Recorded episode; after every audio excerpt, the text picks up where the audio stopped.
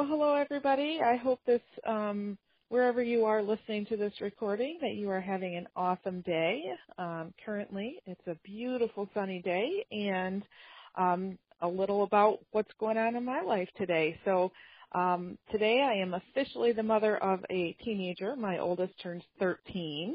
Um, so we have a really big party planned today. So, um, this is kind of my calm before the storm, so to speak. So, uh, first of all, you know, welcome. Um, this is the third and final of our three calls um, for the Thinking for a Change series. Um, I hope that you have been blessed by these calls. I know I have in just preparing them. Uh, and, and also having discussions with a few of you throughout the last few weeks and talking about some of these really big ideas. So, as is our custom, uh, let's do a couple things to really prepare ourselves for this call. So, the first being, what is your goal or your purpose for listening to this recording today? What is your goal or your purpose? Go ahead and write that down. Is it something maybe in your personal life or something in your professional life or maybe with a relationship? Or perhaps it could be something that you know is holding yourself back. Whatever that might be, write that down right now.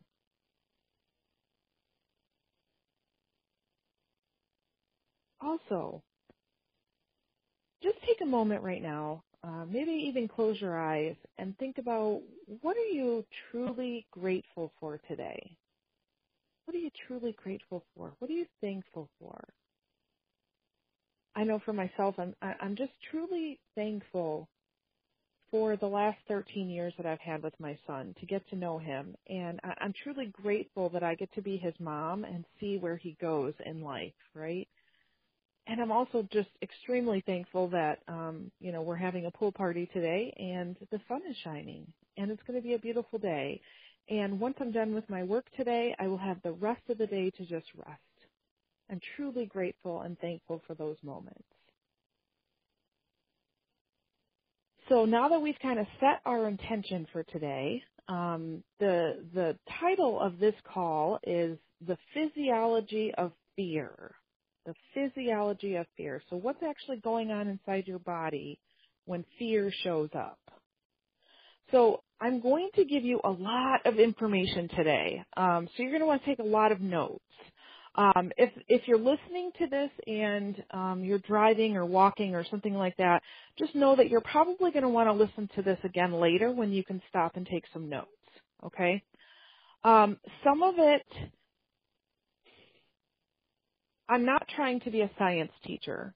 I do think that there is some value in understanding what is going on physically inside your body that controls your thinking. Okay? So that's where we're going with this. Um, first of all, I want to start with a little bit of an activity. Okay? So I'm going to ask you to do something real quick. Uh, if you're able to do this, you know, you're not driving, do this. So go ahead and, and, and stand up. Right now, wherever you are, go ahead and stand up.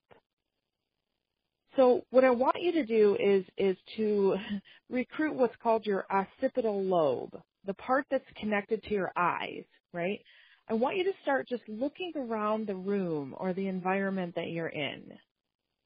Start scanning around the room and looking at the lights, right? Look behind you look at the floor. And, and now I want you to recruit it even more.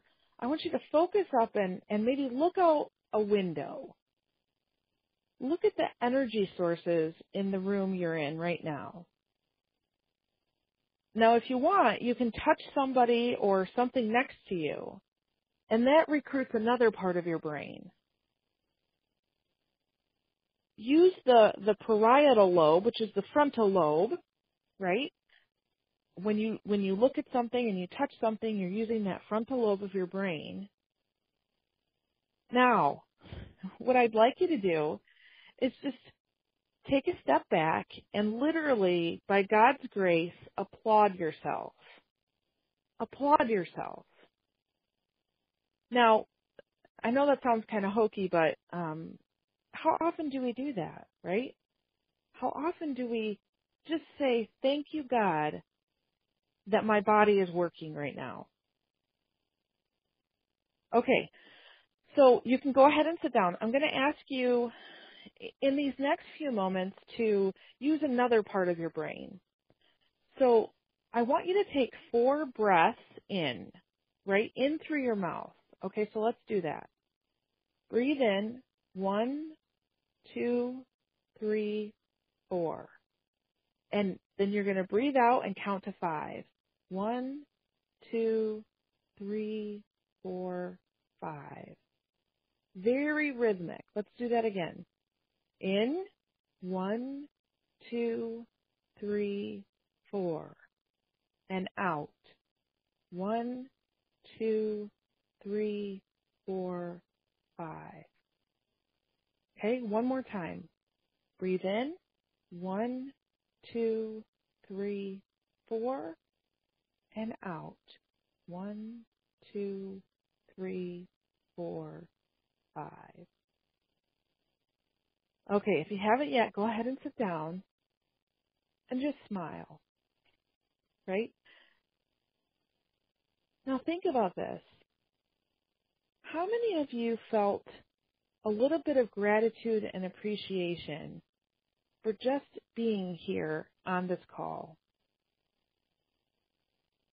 Now give yourself a little bit of gratitude and appreciation for maybe the week or the weekend that you've had. How many of you feel gratitude and appreciation for taking the time out of your schedule to invest in yourself?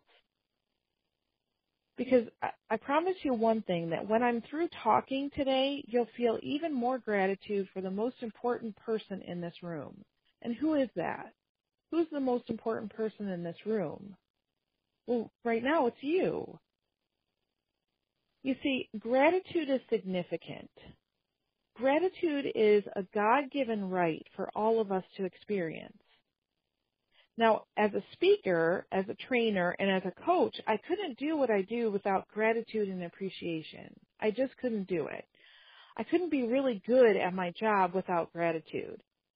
And it's very interesting to see that the very acts of gratitude and appreciation, that they kind of set up a neurochemical response in your brain, right? And this neurochemical response just obliterates fear.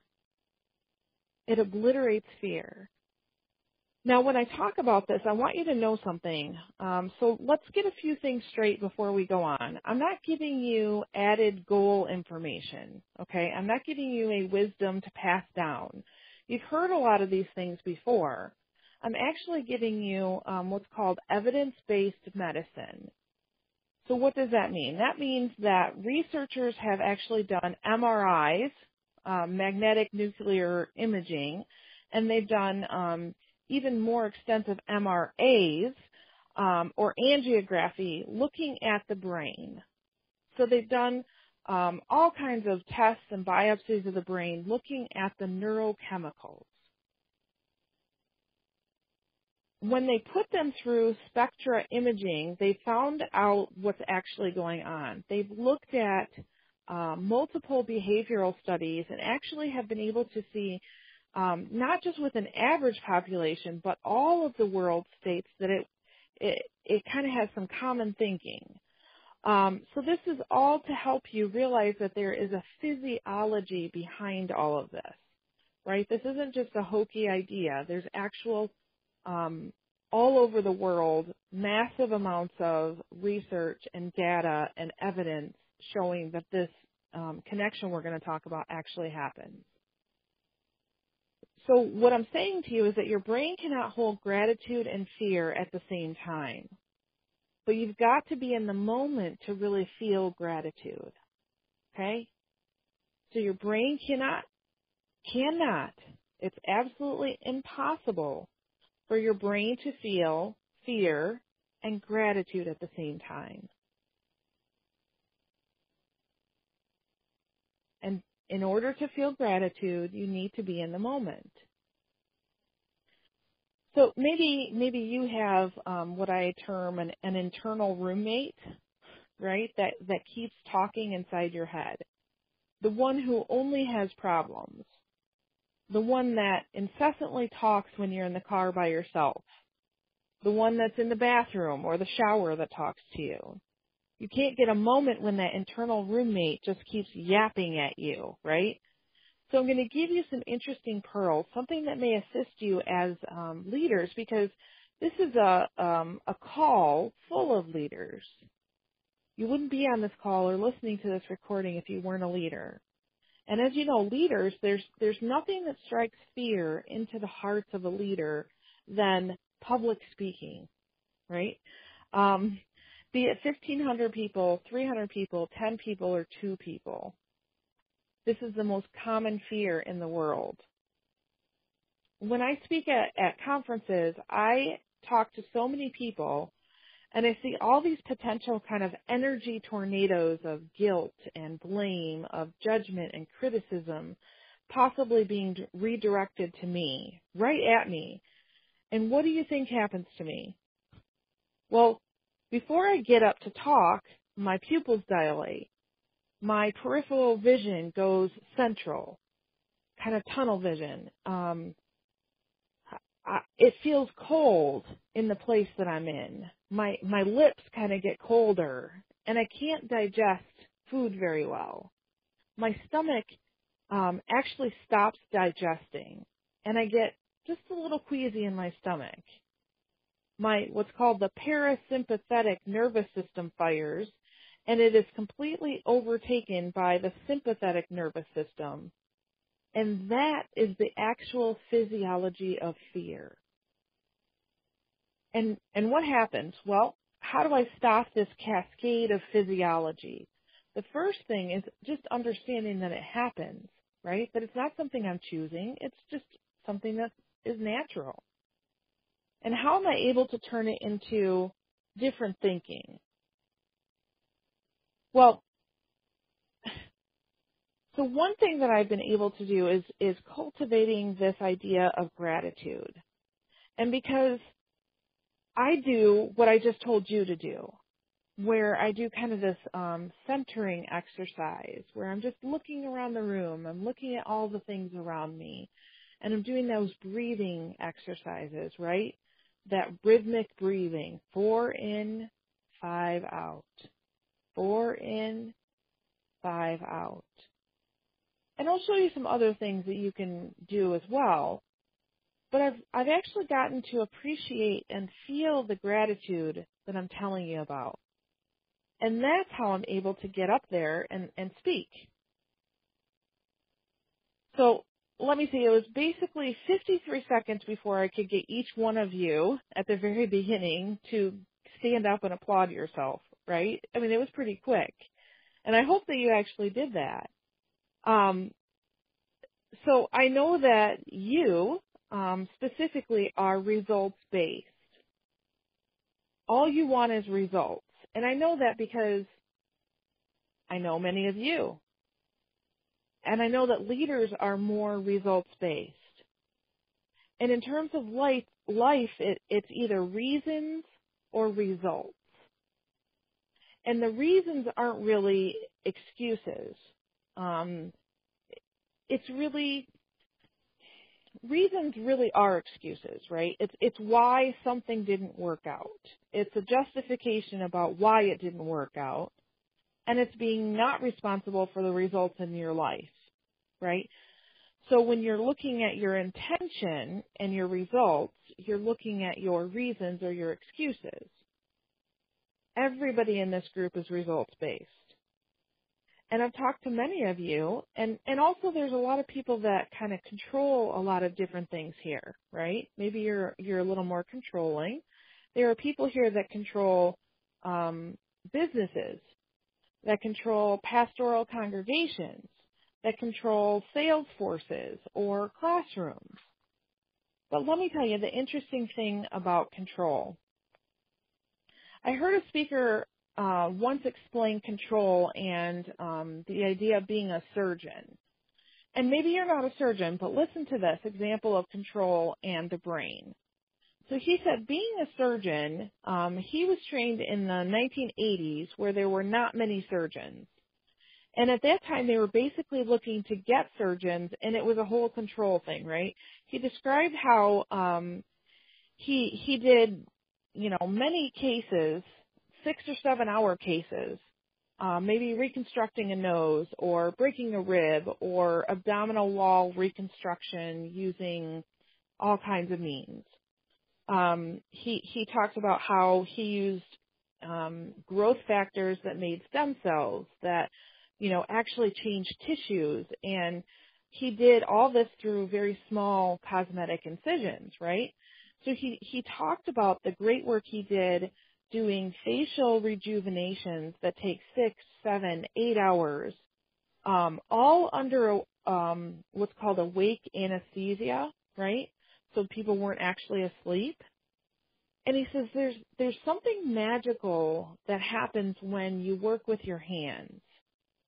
When you work with your hands, you you secrete oxytocin, dopamine, serotonin. So these chemicals, you, you're actually bathing your whole limbic system in neurochemicals that make you feel good. But when you're a control guy like a surgeon or maybe you and me, right? We're often wrong, but we're never in doubt. Think about that. We're often wrong, but we're never in doubt. so when you're a control person, it's interesting that, that even though um, I feel good after amazing fun work, right? Like speaking or or when I'm with a coaching client and they, they get something and they change the direction of their life, I want more. I, I want more because that whole um, chemical reaction, all those really great hormones are being secreted in my system, right? Um, it's kind of like um, I want to be a conquering pharaoh going back to Egypt to his queen and children and his troops and lay it on them, right? Lay on the love. Um, it, it it's never enough because why? Because that roommate, that internal roommate of mine, keeps telling me that I need more. I need more. And it's interesting what has happened to me. So this is a great example. Um, a couple of months ago when I went home after an amazing speaking event, it was one of those events where you go and you speak multiple times, but it's not just the speaking, it's it's realizing that I was so in the moment that the the small kind of impromptu activities or little mini coaching sessions that I had, it was it was just powerful. And then the connections I made with people throughout um the sessions and then in between and at the meals, it, it just was one of those really awesome moments of, man, I love what I do, right? And so I went home and I wanted my family to know that I conquered, that I won, right? I wanted them to tell me, hey, I love you, right? And and I'm home and and them to go, wow, mom, you know, um that's really cool. And do you think that happened? No. They go, Wow, mom. Um, okay, great. When's lunch? right? And there was my husband, uh, and he says something like, you know, I want you to come into the kitchen. I want you to see something for a minute. Now, you made a smoothie the morning that you left and, and you made a mess and then I'm I'm just tired of cleaning up after you and I'm not going to do this anymore. Now that's a little bit controlling, right? But in an instant I got it. It's a lot better to be inspirational than to be controlling. It's a lot better to be inspirational than to be controlling. I love going and speaking and training and coaching because I get to be inspirational. It's not about control. It's not about me, right? And for all of us here, it's significant to kind of learn the context of what's happening in your brain and your body. And I want you to know that whenever you make a sincere effort to be more conscious and aware, you take responsibility in terms of being positive. So if you remember some of our, our other two calls, really we're trying to increase our awareness. We're trying to be more conscious of what's going on in us, not just in our brain and our body, but in our awareness. And we're trying to become more responsible for our life. So let's let's talk a little bit about some evidence-based medicine. Um, if you make that decision to be more positive, something interesting happens. You can call it the law of attraction. Um, maybe you've seen The Secret with all those great effects. You can call it the law of positive power or positive thinking. Or you can call it the way that it sounds. The, the secretion of neurotrophic brain derived growth hormones. Um, so think about it. Who created neurotrophic brain hormones? Well, God did, right? So he called it into the light, right? And he created it. And it comes and assists you. So when you choose to be positive, when you make that initial effort, when you decide to be positive, a neurochemical response begins in your brain. It's proven. It's already done. You're supposed to be on this call, right? And each and every one of you is on a useful journey. It's a journey with an interesting destination. Um, it's one of correction, one of completion towards learning your life lessons, right? So you're perfect in this moment. You're the best person you've ever been, and you're still developing. And your journey is living your journey, and my journey is living my journey. And one of the interesting things is that your relationships, from an evidence based medicine kind of way, says that your relationships are supposed to take you on that journey in the most effective and efficient way possible. There's, there's always um, a hidden gift in our relationships, a significant hidden gift. And that gift, as evidence-based medicine shows, um, is where and how we have yet to transform so we can become all that we can be. And it's in our relationships that we get that. So it's important to embrace our fear and our relationships shows, you know, some different things. So what we know in terms of our relationships is that it shows us where we're lacking and what belief systems that we need to let go.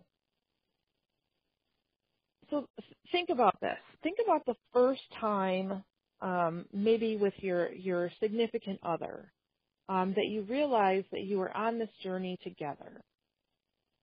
You know, my husband actually yesterday and I just we um, just celebrated our 15 year anniversary. Um, I'll tell you this really funny story because I know many of you will appreciate it. We actually joked that it's our 30th anniversary because, um, you know, when you plan a wedding and there's so many details to look into, things get overlooked. And my husband had the one job of um, going to the the court and getting the marriage license, right? Um, and he didn't realize that there was a three day waiting period. And so what happened was the Thursday before we were supposed to get married on Saturday, he went and they said, "Oh, I'm so sorry, you can't get married." Now, think about this from my husband's standpoint. Here we are, we have 250 guests coming in, all from out of town. Everything is going smoothly, except the court tells you that you can't get married. So we knew something was wrong when we pulled in the driveway and here he is with his hands in his pocket and his head down and he's kind of kicking at rocks and you know and and the fear within him um just was too much to handle.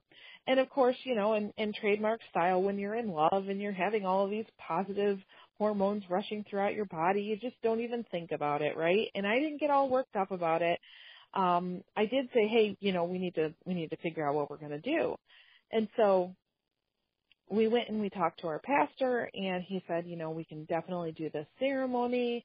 We just won't tell people that, that this is what's going on. And so that's what we did. And so August 12th, or excuse me, August 10th is our, our wedding anniversary. We actually got married on that day. However, a couple days later, we had to um, kind of scrounge up whoever we could that was working in town and say, hey, come come sign our marriage license, uh, so that we could actually go and and be legal. And so August 12th is our legal wedding anniversary. So every year we have two anniversaries. And I, I just look back on that and I think, you know, my husband is not known for planning ahead, right? For counting, you know, the cost and, and figuring out what needs to be done ahead of time. He's very much in the moment. And I am more of the person who does plan ahead, who likes to have a little more control and who is trying to cultivate a spirit of um, being more in the moment, right? And so I look at that and I think, man, um, that part of our relationship shows that this relationship is helping us both transform, right? Now, in that moment of fear, he, he, we both had to kind of embrace that and say, okay, we get it. There's a problem to fix. Let's do it together, right? So we're becoming more of who we're supposed to be on our journey together because these things are happening. And I am realizing that yes, there are certain things that need to be done and planned ahead for, but many times, like, like the rest of today, I'm setting aside a large amount of time just to be with friends and family and see what happens, see what conversations we can have. So in, in terms of relationships, um, relationships really show us where we're lacking um, and what we can do to become better, right?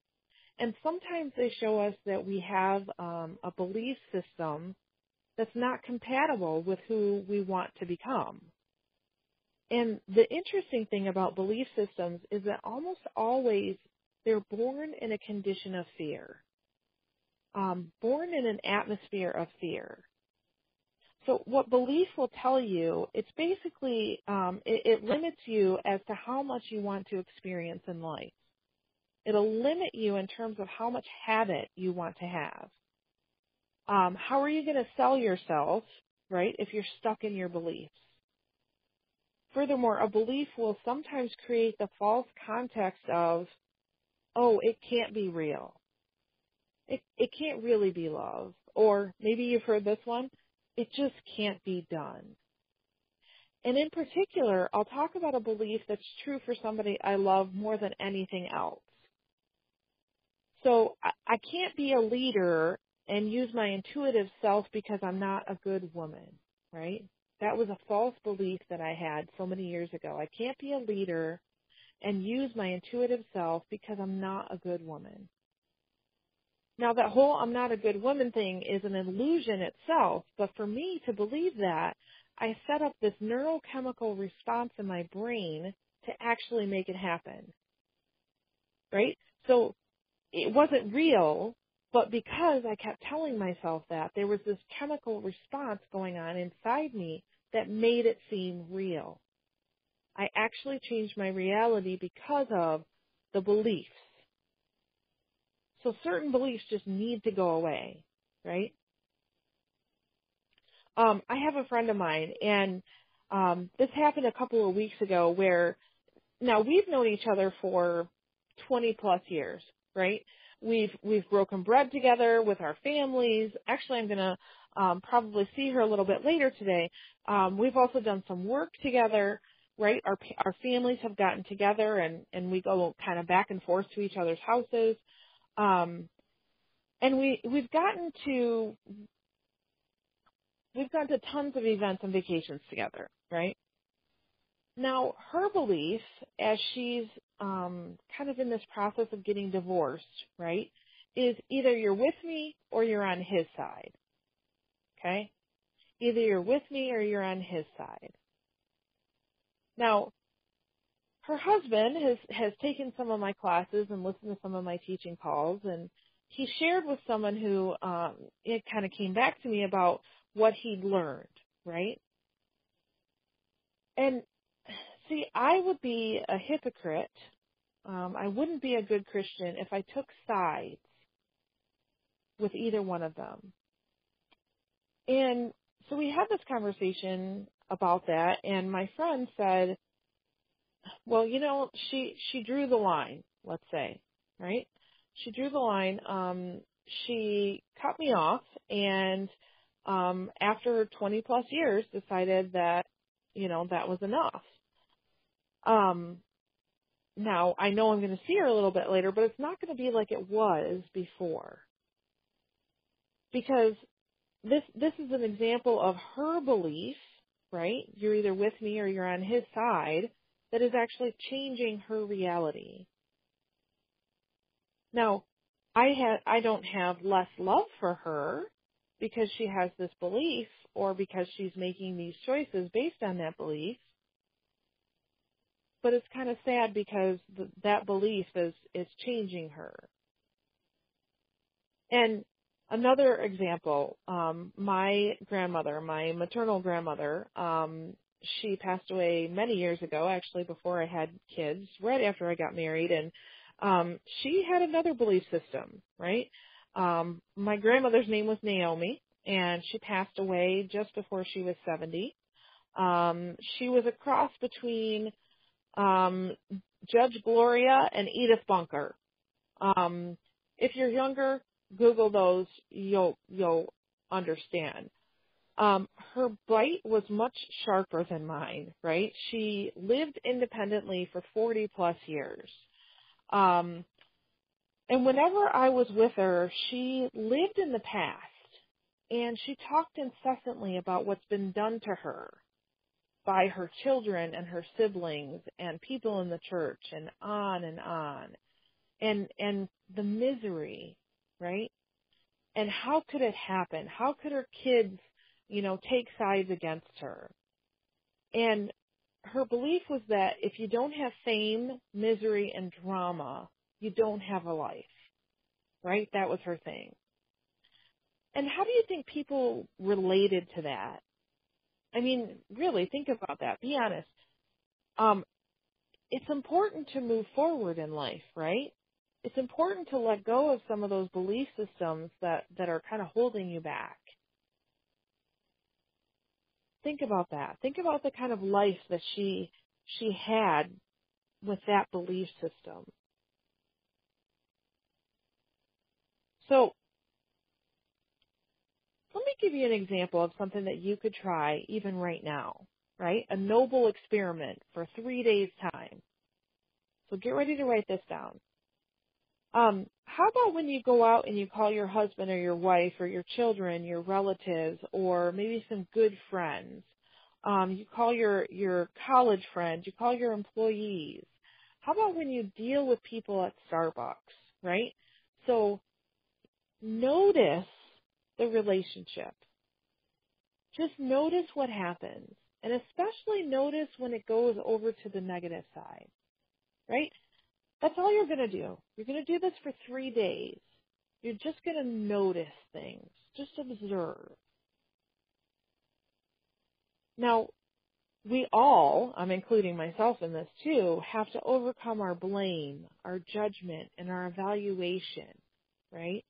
The internal voice always talking to you and and and the way that we do this is by noticing what happens. It's called observational thinking. You can't change those negative thought patterns, those negative belief systems without understanding them first. Because 92% of the time, what, what makes this happen is anger, right? Lack of self-worth and selfishness. And by the way, you take all of these on the highway, right, when you're driving, and they lead to fear. Um, you need to know what fears are meant for. So when you when you have a bad interaction during the next three days, stop, breathe, right? Those four in, five out, just breathe. Another thing you can do is, is you can take your own pulse and just keep evaluating and, and observing and figure out what part of me is selfish? What part of me is angry? What part of me has micro self-esteem or self-worth? Obviously, it'll be some other people who have some issues too, right? I mean, we're not taking blame away from anybody else, but for the most part, just look at yourself, right? Just look at yourself, and that context will open up a miracle for you it will open up the opportunity to create the neurochemical changes in your brain that allow you to go out there and lead and teach and be an influencer and become the critical capital mass you want to obtain. But more than that, it's going to be a transformation for you. So the hidden gift of relationships is your own personal transformation. So you know, a lot of my work lately has been um, dealing with challenging people, um, whether it be in a classroom setting, a business setting, or in relationships, um, personal or professional, and really helping people to understand that the relationship is there for you to transform yourself. And when you have that focus, you no longer look at the other person and think, wow, they're really being a jerk right now. Right? you can look at it and say, what do I need to do to change myself? And you can also look at it as an opportunity to figure out, okay, this person is bothering me right now. What what is what is it that's actually making me angry? What is it that's causing this reaction in me, right? It's not just in your psyche and your thinking, it's this actual neurochemical response that's happening in your, your body what is it that's causing that? And when you can observe that and really think through that, um, you can begin to change your belief system, much like we talked about on the last call, so that you can transform yourself. Think about that for a minute. So I'll say it again. The, the hidden gift of relationships is your own personal transformation. And really, this is why we're here. This is why you, you spent the time to be here on this call. This is why you spent the money to get these recordings. This is why you're here. It's about you. And when you go forward to um, lead and teach and influence, unless you get this internal roommate and these fixed beliefs out of your blood, you won't be able to um, to do those things like I've done. You think, um, I could do what I do only if I if I overcome my physiology. Right? So that's really the context of this call is understanding your physiology, observing and evaluating and trying to change your physiology and your relationship with fear. So let's get into something kind of interesting right now and kind of fun. So we'll we'll talk about the brain, and I'm tr- going to try to be very careful about the terms I use. But many of these things you can go and look up later if you'd like to. So the brain is is what is considered um, a reptilian brain. When God created life so long ago, um, the first part of the brain that forms in the womb is called a brainstem, and that is at the very back of your your neck, kind of where your your head and your um, your spine um, come together. So put put your fingers on that. Put your fingers on that part right there. Um, so that's the brainstem, and it holds instinctual fears. It's about survival. It's about breathing and eating and surviving, period. It has no other higher function. Okay? It, it's like a, a big old reptilian brain. So maybe you've seen that movie Jurassic Park, right? That was out there. Um, so I I personally think that the that Chris Pratt was looking like Harrison Ford. Yes, I know that's that's neither here nor there and not really a part of this call, but there you go. Anyway, he he's training raptors right? And that couldn't possibly happen because they'd eat them alive, right? They're they're raised there, they're done. So all that is rudimentary, right? Um, those raptors would not be um, able to be trained because they are only operating in their reptilian brain. So flash forward to now, and we have reptiles, and you can't really love a reptile, right? Although maybe my son would have an argument for that, but then again, he's 13 now and he has an argument for everything. So, um, but it doesn't really know the emotion of love. You, you can't call it by name and have it come to you, right? It doesn't have the capacity. You can't really love a snake, right? Now, on the beaches in Florida, I love seeing this every year. They have these big, beautiful sea turtles come out onto the beach, right? And I, I think you really know the meaning of God when you see a turtle lay its eggs, right? But the thing is that you can shine a flashlight on this turtle before it comes and commits to laying the eggs, and what will happen is it will turn around and drop all the eggs in the ocean and go back. It's done, right? It's operating from a, a brain stem. You shine a light while it's committed and it will drop the eggs, but it may never cover them up good, right? That's why they come at night and it may never cover them up good, and then the birds are going to get them, or the wind's going to get them, and that's the reptilian brain. That is all there is. It's a brain stem. So they don't think about what they're doing. They're just reacting.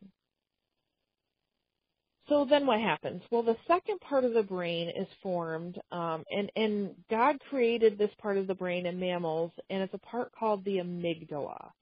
Um, it comes from the Greek word for nut, um, if you look at a picture, if you search amygdala, um, you'll find um, it, it does look kind of like a walnut. Um, so amygdala is like a storage area for fear, and it can't be wiped away.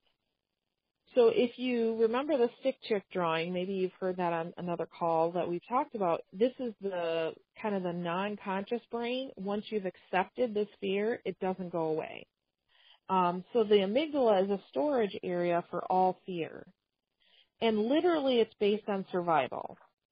Um, it also conceptualizes anything that's threatening. So, you know, you don't have to get hit by a truck to get out of the way of the truck, right? That's stored in the amygdala as well.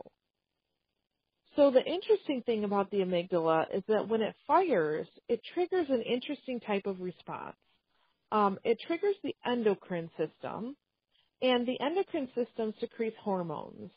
The hormones that are secreted are the primary survival hormones called adrenaline and cortisol. The hormones are secreted in the primary, um, they're the primary survival hormones, adrenaline and cortisol. Now that's really good because back, way back when in caveman days, right, um, that's all there was. And what happens when they fire, when these hormones fire, is the same thing that happened to me um, before I got up, you know, many times to speak. Um, the same thing that happens to you when you you go to speak or or maybe to run a meeting or do something that you think that um, is scary, right? So your your heart rate increases, your blood sugar goes up, your pupils dilate, your peripheral vision goes into this what we call tunnel vision um, the blood in your body is actually shifted from your um, peripheral, so like your arms and your legs, to the central part. So that's in your your core, right? It's a fight or flight response, right? And maybe you've had some insomnia or jitteriness, right? And honestly, this is great if you're a caveman because a caveman is all about survival, right? Either you fight a saber-toothed tiger and win and have food for your drive, and then you sleep 12 to 15 hours, right? Because it takes 12 to 15 hours for this to get out of your system.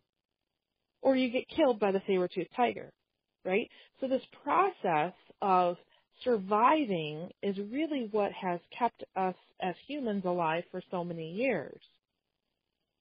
But think about that you're you're going to give a speech or maybe you've never given a speech before or it's just something that continues to be scary for you and as you go through you you um maybe the night before you can't sleep right um and you're having all of these physical reactions,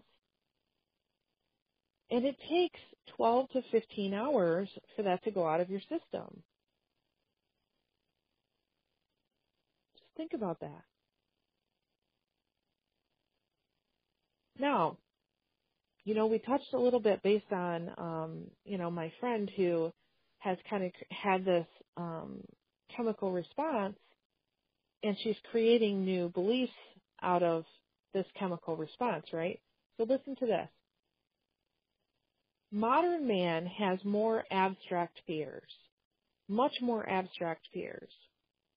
So we sit in front of computers, we look at our text messages, we look at emails, we listen to voicemails, right? We watch our tweets and our Facebook, our social media, and we wonder why we can't pay the mortgage, right? Why we can't sell what we need to sell, why we can't, you know, influence this group to do what you need them to do, um, maybe what's going on at home, right? So 24-7, we are firing this amygdala we have become reptilian in our behaviors. And there's a price to pay for that neurochemically. There's a price to pay for that. It's a, it's essentially a fear, and the conductor is the reptilian brain, the brainstem, and the amygdala. So this is physically happening, right? Well, so there's a third part of the brain that develops, and when that brain is developed, there's a connection between um, the amygdala. And the interesting thing is it's the frontal lobe. Um, so the frontal lobe, if, if you just put your hands on your forehead, you know, this is where your frontal lobe, and, and it actually becomes bigger and bigger, um, much more than the other parts of the brain. Okay? So as we progressed, this frontal lobe became bigger and bigger and bigger and from the hedgehog, the rat, the lemurs, the monkeys. Um, but it, as human beings, we're the only mammal that has the ability for that frontal lobe to control its physiology. Okay, you can actually control it. There's a connection between the amygdala and the frontal lobe. Um, you know, in early childhood, there's this um, movement. It's called conscious discipline, and within that movement, it seeks to really educate um, parents, um, providers, teachers, uh, an understanding of what happens in the brain. And so, one of the very basic things that we know is that when a child is having what what we affectionately call in our home a moment, um, they are literally in their their brainstem, their fight or flight or freeze reflex. Now here's what we know is that the frontal lobe over by your forehead, that is where all of the logic and reasoning is located. When a child is in fight or flight or freeze, there is no logic. And so you are literally wasting your breath by trying to get them to talk about what's going on. Until they're able to come out of that response, then you can begin talking to them. And see what happens is over time as we're having these conversations, you're trying to control or, or trying to teach the, the frontal lobe how to connect with the amygdala and actually change your physiology over time so that you're having less and less reactions.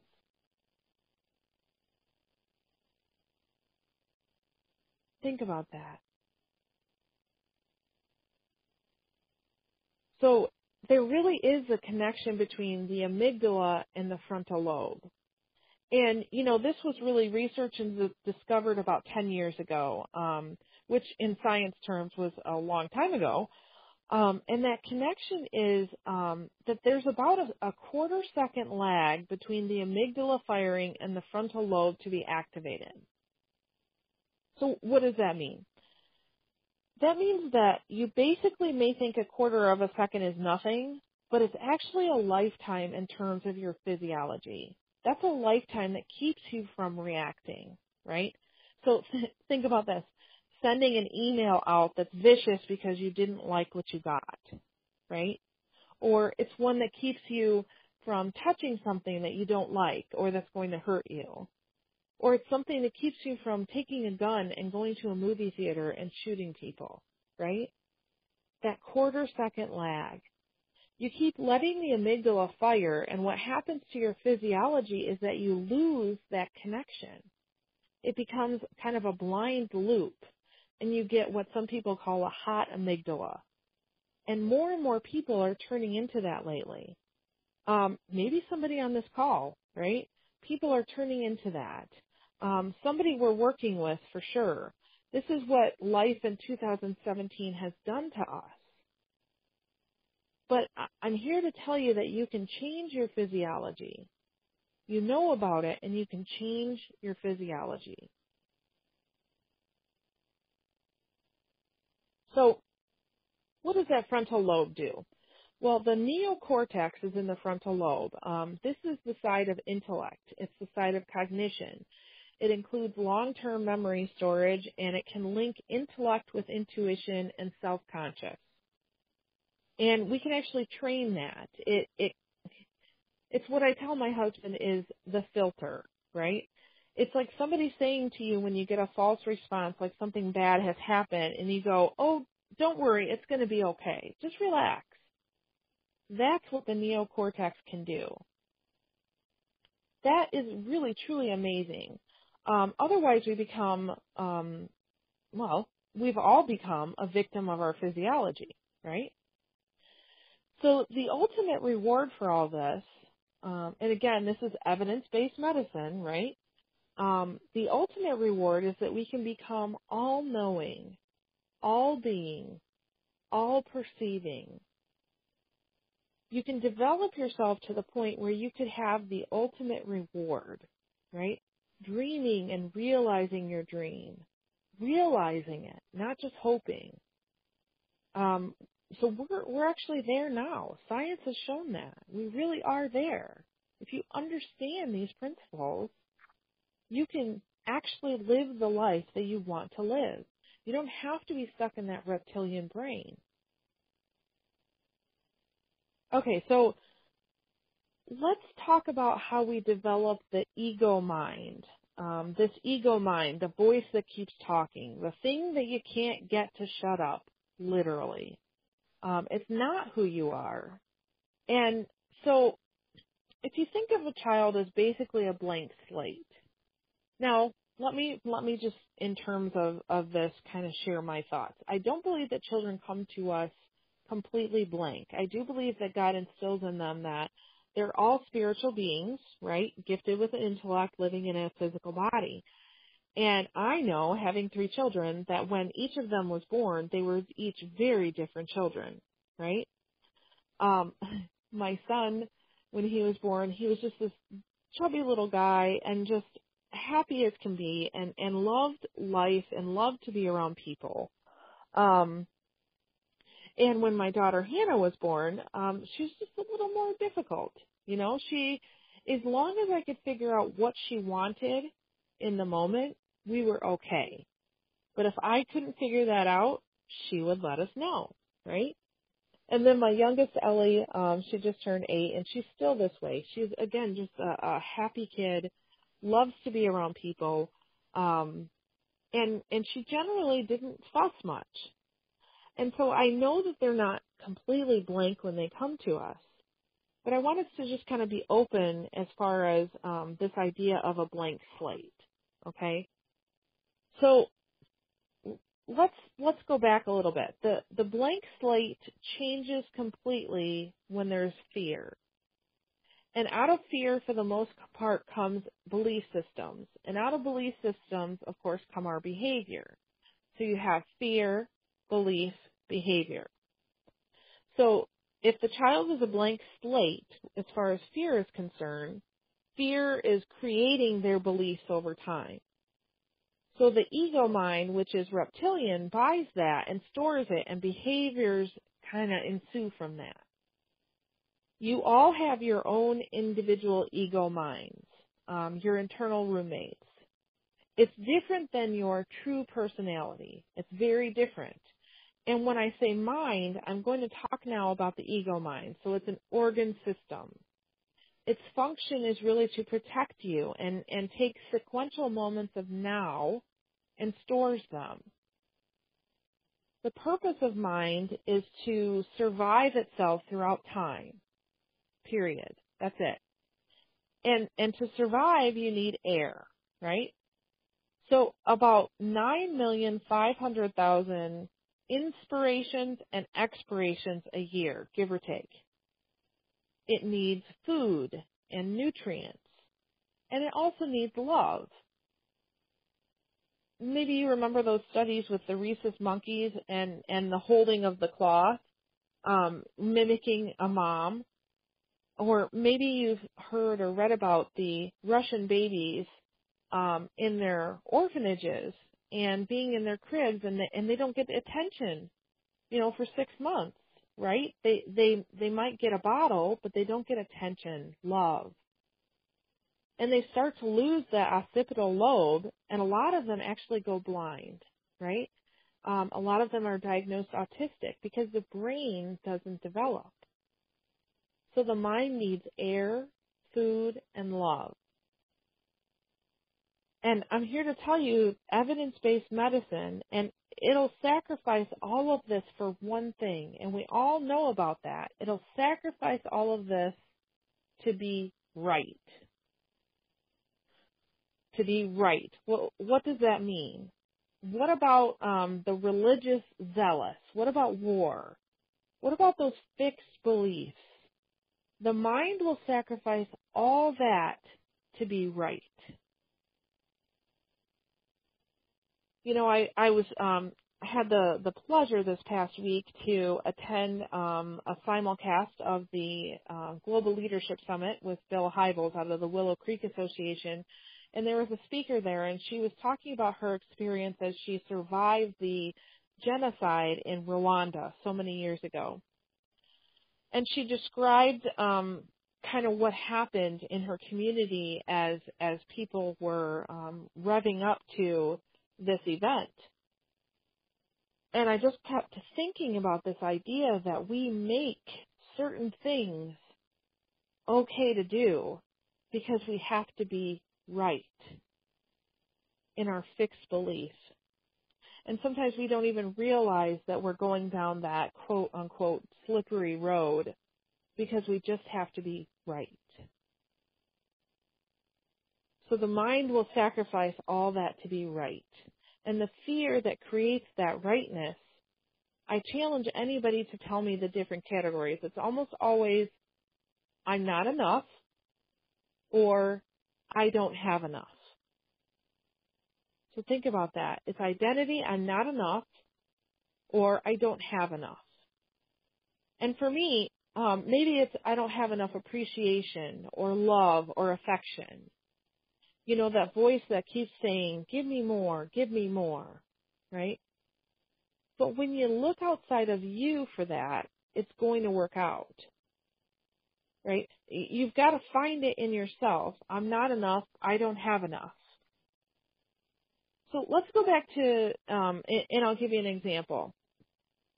And this is really from my business of how you can shape a person based on this ego mind so this client of mine, she's an author. She's um she's young. She's about 33 years old. And about 3 months ago she came to me with some needs and we we really got started to talk and you know, we do that. We talk talking about her life and and how she's an author and she gave me this story. She related it to me very very clearly. She explained that when she was 3 years old, her mom was, and I had permission to tell this story, just not her name, so just so you know that.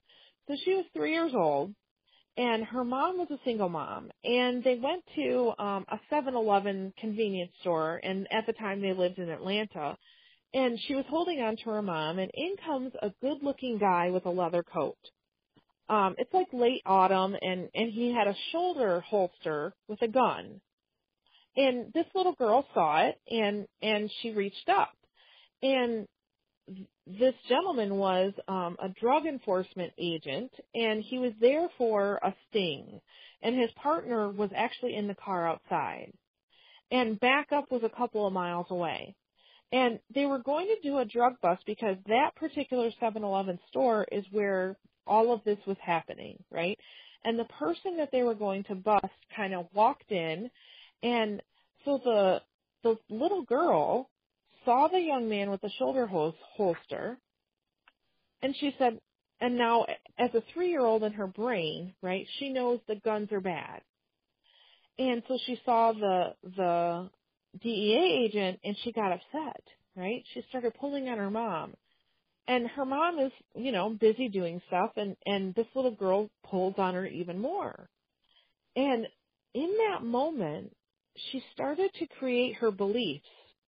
And something went on there where the suspect caught wind of the person outside and realized that something was not right for him. And all of a sudden, you know, he grabs the mom and the girl. And he puts the gun to the mom's back and, you know, this this is what she's relating to me. Now, the DEA agent grabs the little girl. Now, this little girl thinks that he's bad. And now he tells her, no, no, no, I'm here to help you. I'm here to, to assist you. I'm here to keep you alive. Well, so they eventually overtook the suspect and they got him behind the counter and they called the police. And anyway, the, the agent became, you know, involved with the mom for almost 10 years and was really integral in, in this girl's life. And unfortunately, he wound up getting killed in another bust years later, and you know, but because of that, he obviously left this little girl. Now, I tell you that because this woman, my client, was telling me how she's had multiple relationships, some of them involving policemen, um, some of them looking just like the guy, you know, that was busted with the long ponytail. And these relationships um, they keep leaving her, right? Think about that. All this is basically what's occurring in the ego mind, right? It occurs all the time and it doesn't go away. The ego mind is your perpetual internal roommate. So this, this client of mine had no understanding of why she couldn't keep this relationship. She had no understanding of why she was so drawn to policemen or why people left her. And then when she began to relate the story about what happened to her when she was three years old and she was in such a state of fear that created the belief system, that created the behaviors, she was then able to observe her thinking from that point on. And and now she's in the process of really thinking about how can I have the life that I want, that I desire, that I dream, instead of getting stuck in this pattern of behavior. Right? So the ego mind, um, it, its reptilian nature is about survival. And, but it's the voice that doesn't stop. It's the voice that just evaluates. If you stop and attempt to even be at peace, what will happen? That voice will start talking to you and say, what's wrong with you? What's the matter with you? Right? It'll continue to fire, continue to change you neurochemically. Okay? Ever have this experience? You're you're doing great and then all of a sudden that that voice comes to you and you're like, "Hey, wait a minute. What what's going on here? I was doing fine." So one of the things that um, I learned from early childhood, and, and some of you might have heard this, um, I truly believe parents do the very best they can for their children based on what they have and what they know. Um, unfortunately, my parents did not have a lot and they didn't know a lot, and they consequently did not have a lot of support around them. And because of that, I found myself very young to be in uh, a few situations that were not good for anybody, let alone a three or four year old child. So there was some significant um, abuse and neglect and definitely poverty, right? Now, throughout those times, what I learned through those moments, much like my client just shared, is that in order to stay safe, you need to be small, still, and quiet. Now, during those times, that actually, that belief system did keep me safe. Because it taught me you need to be very aware of your circumstances. You need to know who's in the room and who's not. You need to be hyper vigilant of what's going on in order to stay safe. Now, contrast that with what I do in my work as a speaker, a trainer, and a coach. Can that belief stay within me and have me be successful as a speaker? When I'm getting up to do a keynote presentation, and I, I do have that belief still come back to me a little bit. You know, who do you think you are? And this, you're putting yourself out there. You're not going to be safe. People are going to make fun of you. You're going to get hurt in some way. I know that that thought is coming. Why do I know that thought's coming? Because not only because I understand what I'm sharing with you today, but because I've experienced it over and over and over again.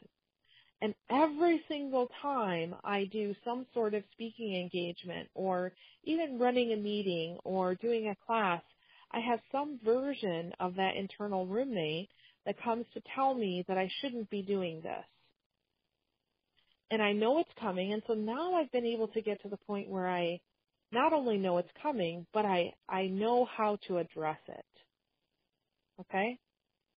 So that's the power of this internal mind before it would have kept me from going out and doing these things because I didn't realize that I had control over that connection between the amygdala and my frontal lobe. Before, when I was trying to feel that connection between the amygdala, when the amygdala fired and it went to the frontal lobe and it told me, no, don't do this, it immediately sent me back to my brainstem of I need to survive. I can't possibly go out there and do that. Are you kidding? I can't make that phone call. I can't schedule that class on my calendar. I can't talk to that person. But now I know that I actually have control over that process. So this, is an example of what the brain will tell you. Your internal roommate is the person inside of the ego mind that never, ever, ever shuts up. And see, the problem is that it always has a problem. It always looks outside of you for answers. I mean, it, it'll always have problems every single time you listen to it. It will never tell you anything positive. So think about this for a minute. When was the last time you didn't have a problem? right? When when one problem left, another one came, right? Because you're always going to have a problem. It's never going to go away. You're you're locked inside of a, a maniac, right? An absolute maniac. And the and the amazing thing is that if you personify it, you say, I don't want to be cruel to that person. I don't want to be even next to that person. And instead you blindly listen to that person, right? You listen to them all the time, all the time, right? That person tells you you can't lead, you can't influence, you can't make what you want to make if you're stuck in your belief system with your ego mind. But, but, you can change your physiology. Neurochemically, you can actually change it. So I, I'm here to tell you, I'm giving it to you. And, and what we know is if you succumb to it, if you don't choose to be responsible, right, to be positive and look within, you will destroy that tract that then rides from the amygdala up to the parietal cortex. And in the last few years, they have done some MRI and MRA studies where they found people in high stress jobs have big amygdalas, like really big fat amygdalas, and it's a wide loop that you can't get out of. Um, and and maybe you've seen what's called a hot amygdala person, right? The ones that say, um, "Man, I don't know why I did that," or "I can't believe I did that," or "I don't know why I said that," right? you know, everyone has an example of a hot amygdala. Maybe you are that hot amygdala, right? And sometimes a hot amygdala will say some things that are not good. So how do we fix it? Well, really for me, I found that spiritual tools, um, these are the tools that we can use. Um, these tools that have been proven, and they're tools to quiet the ego mind. So my question is, do you really want to break through? Do you really want to? Well, you know, we've already talked about it. Gratitude and appreciation. Gratitude and appreciation. But you've got to get in the moment to really feel gratitude and appreciation. So there, there are different parts of your brain. Um, the amygdala holds that fear, right? and your your your frontal lobe if you can get in the moment and control your frontal lobe to be grateful and thankful you literally cannot use your amygdala and your frontal lobe at the same time. You just can't. So think about that. If you're in this fear moment you are using one part of your brain. You can notice that, you can observe that, and you can say, nope, I choose to use a different part of my brain. So if you want to feel gratitude, you, you can't do what I want to do, what I was doing. You can't get it from, from outside, right? You've got to become the flow. You've got to be the distributor. You've got to be kind of the manufacturer of gratitude um, it's it's like having some seeds, putting them in the ground and saying, you know what, seeds, I'm going to reward you after you produce vegetables, right? That doesn't work. The closer you are to the flow, the more you get back. So you want gratitude, you've got to become a gratitude manufacturer, right? You become a cheerleader. You're the one out there. Put the gratitude out to other people. This isn't something that you, you get. It's something you create. And trust me, when you put the gratitude out to other people, it comes back. It always comes back. So if you want appreciation? Go out there and appreciate other people. It'll come back to you. It'll come back to you and you will quiet that ego mind that gets stuck in that loop. Because you see, you can't lead and influence um, if you have that ego mind, right? It's going to destroy it. It will it will be reptilian in its destruction. You know, I shared honestly um, a little bit about myself with you, right? And didn't that help you get out of your head a little bit, right? it certainly kept me in the moment. And at my age, I know I'm not that old, but it, sometimes it seems that at my age, life is not always about what's next, what's next, what's next. Um, it's either what's next or, you know, you missed it. the past is history. Being in the moment is what kills the leaps. Being in the moment, and for the most part, you know, we're, we're in the moment right now. For the most part, you're, you're listening on this call, you're I'm I'm hoping taking really good notes and, and you're in this moment right now. So self disclosure is another thing that you can do. Um, go out there and start sharing your story with other people, right?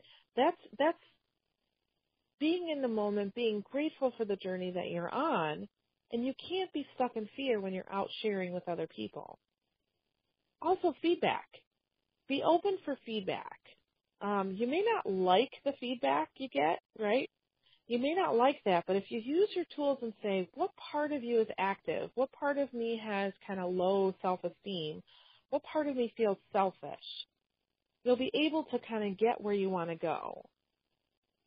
And I'm sure you've all shared um, part of yourself with someone else, right? So share your your life, that that power of vulnerability. There really is power in being vulnerable. So get to the moment, right? there are other tools that you can use. You can use a rhythmic breathing, right? Um, maybe you've done yoga before, that four in your nose and five out, right? You can take your pulse. Yep. And if it gets really bad, you know, excuse yourself, go to the bathroom and just take your pulse, right? Go in, go into the bathroom, sit down, take your pulse. Um, it'll get you out of all of that before you you fire, before the amygdala fires, right? Excuse me. So there there's um one example that happened to me uh, about a year and a half ago. Um, I found myself in a situation where I was at a family funeral, and it was for a cousin, um, very unexpected, and she was young. And it was one of those situations where you never want to be in, but then realizing I was also there, um, and there was just a lot of a lot of opportunities for my amygdala to fire. Let's just say that. You know, maybe some of you know that sometimes being with family is is not all that peaceful, right? Um, and so I had to take opportunity to really do this for myself. Um, when I felt like I was getting a little out of control, I would go to the restroom, and I actually had a um, a note card with some prayer verses on it, and um, started praying, but I was doing my um, breathing in and out, and I was really thinking about what do I want to create here today? What is my job for being here today? It has nothing to do about me, so I was really training myself to be in the moment and um, stay present. So another thing to help with that is meditation, right? It's it's really amazing to work out the negative forces um, if you could meditate, it changes your neural physiology. It gets through the moment. It's it's going to happen to you, if not tonight, tomorrow. The next time you go to the the airport, you get on the road, right? Something's going to go wrong, and you're going to notice it. You're going to notice you're reptilian in your behavior. So you're you're not yourself when you're a reptile, right? Trust me, you're not yourself when you're a reptile so try not to be a reptile. so there's there's been um, a research study in universities and medical schools on stress, really, on, on stress, because chronic fear creates chronic stress and it causes inflammation.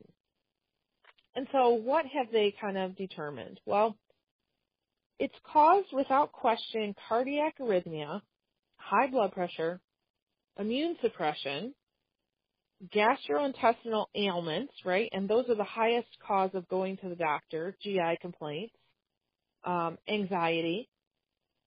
We take more SSRIs, anti-anxiety medicines, than anybody else anywhere. It, this is just crazy, right? Sleep disorders, defensiveness, isolation, sexual dysfunction, all these things because we become reptilian and we don't pay attention to our physiology part.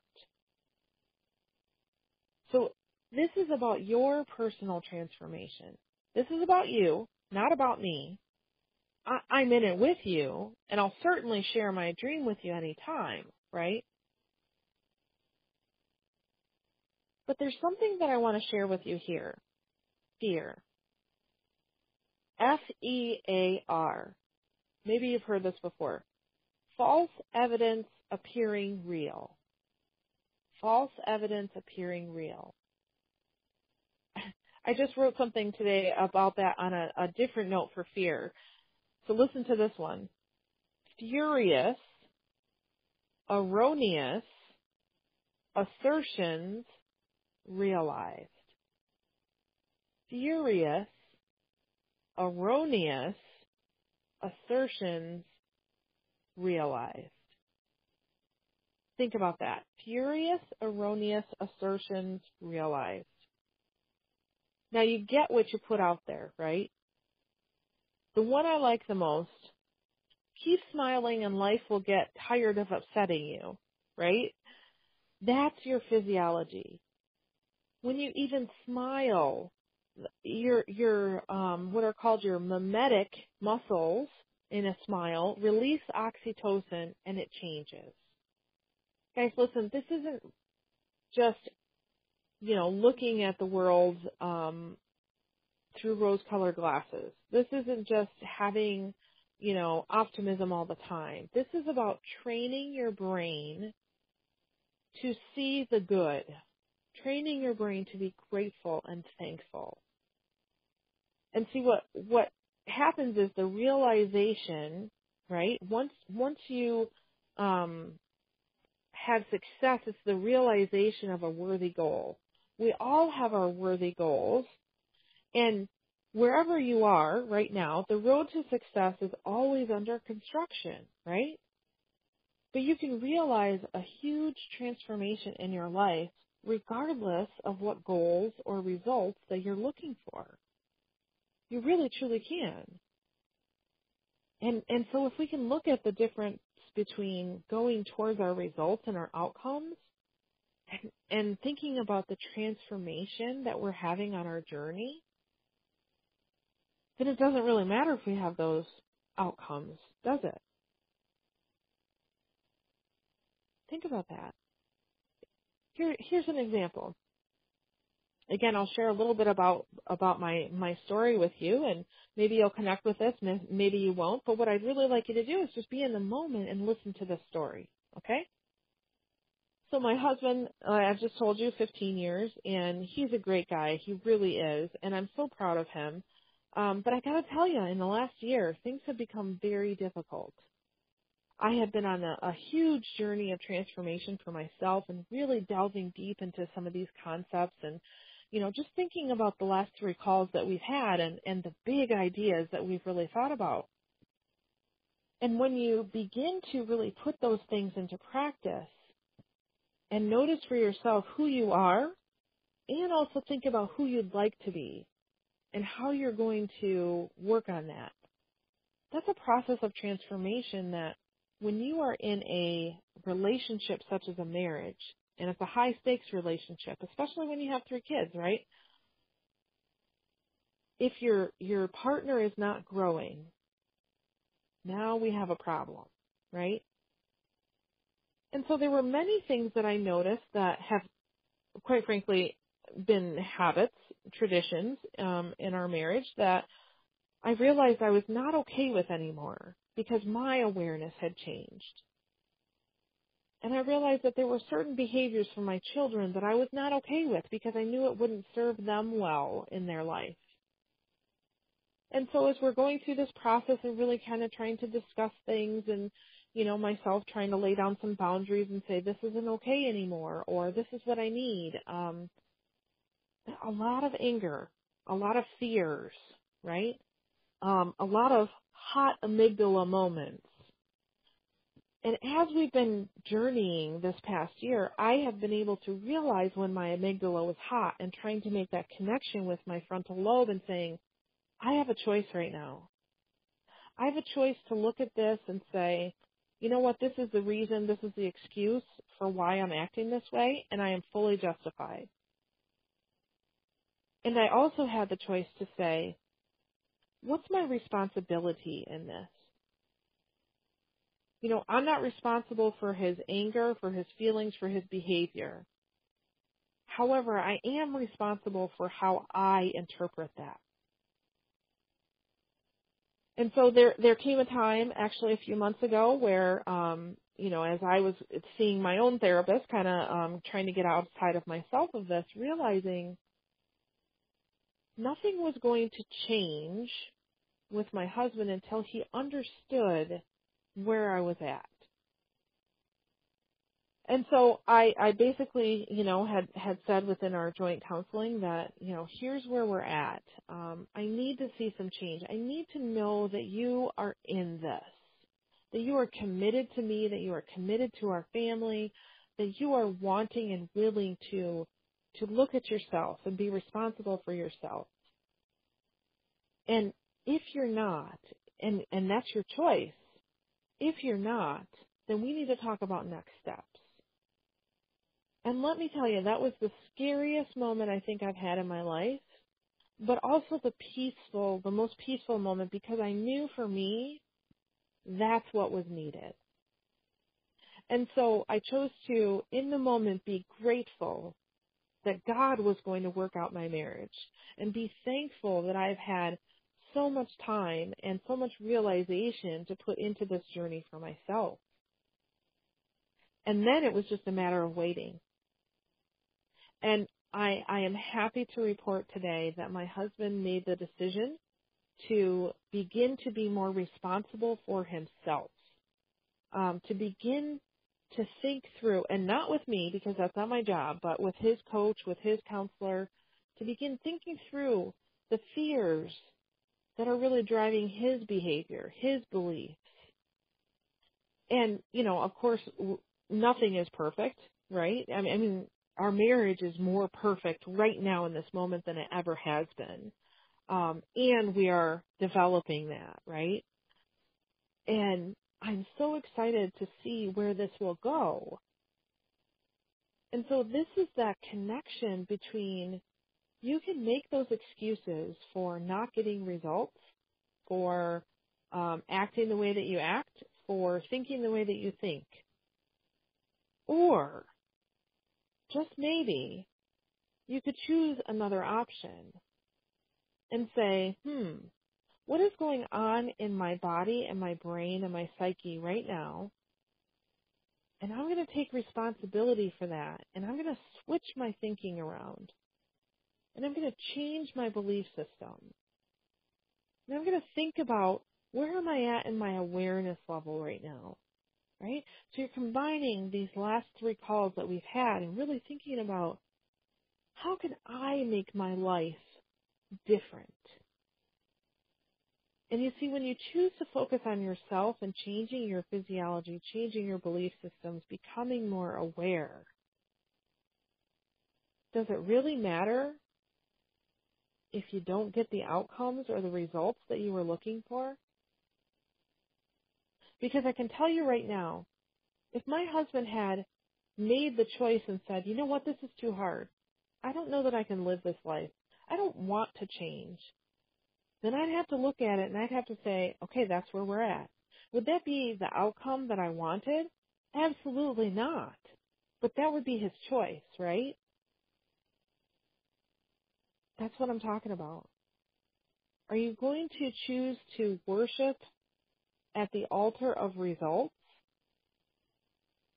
Or are you going to choose this transformational process of really looking at yourself and saying, what can I do right now? Because I promise you that when you do that, you are going to go beyond all of the results or the outcomes that you want to see in your life and then some.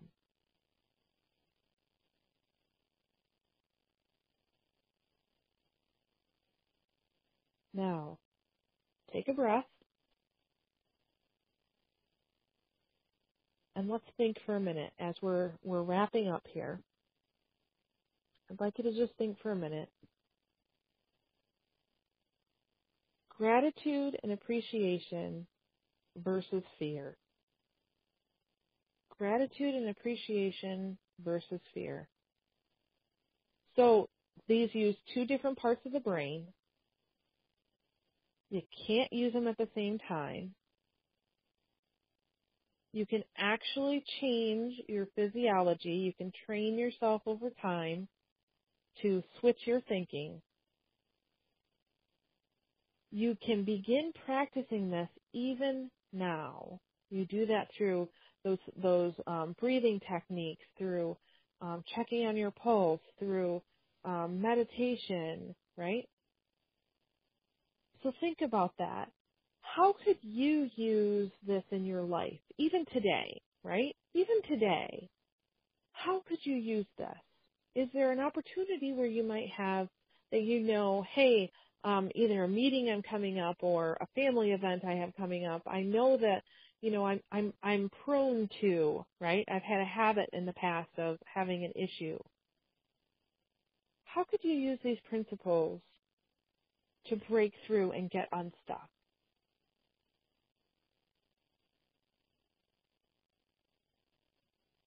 Okay, so that's obviously something that you're going to want to have to go back and and and really think through, and maybe even listen to this call again and um, try to gain some more insight on that. Um, please, please, please let me know um, if this is something that you are looking to really progress in and would like to um, just think about and would like a coach, I'm I'm available for that. I would love to help you in that journey.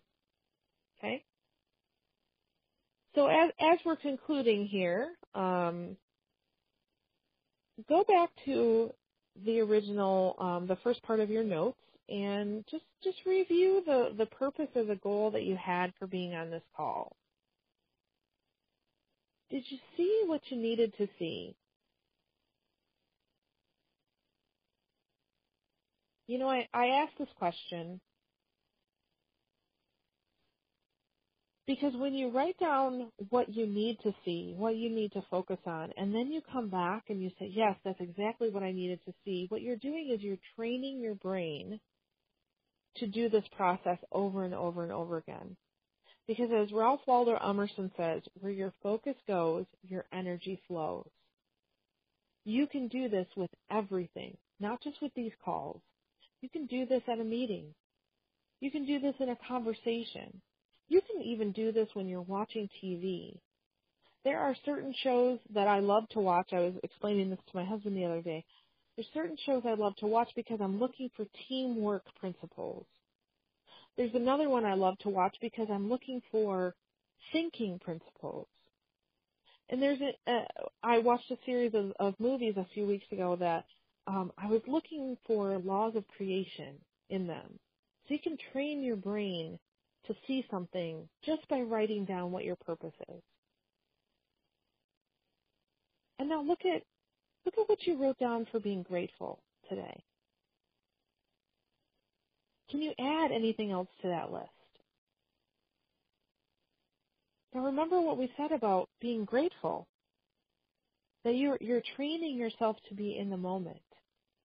And when you train yourself to be in the moment, what, what happens is that your brain opens up and you begin to see possibilities and opportunities. And remember, you're using that part of your brain that does not include fear. So you can also train yourself to do this. So right now, um, whether you write it down or whether you go through your notes and circle, I'd like you to just identify two aha ideas or moments that you had while you were listening? What were two ahas?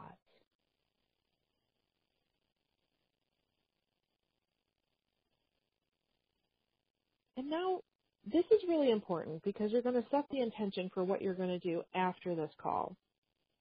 I'd like to, you to think about what is one thing that you would like to try because of this call? What's one thing you'd like to try? Also, think about what is one thing that you would like to share with somebody, right?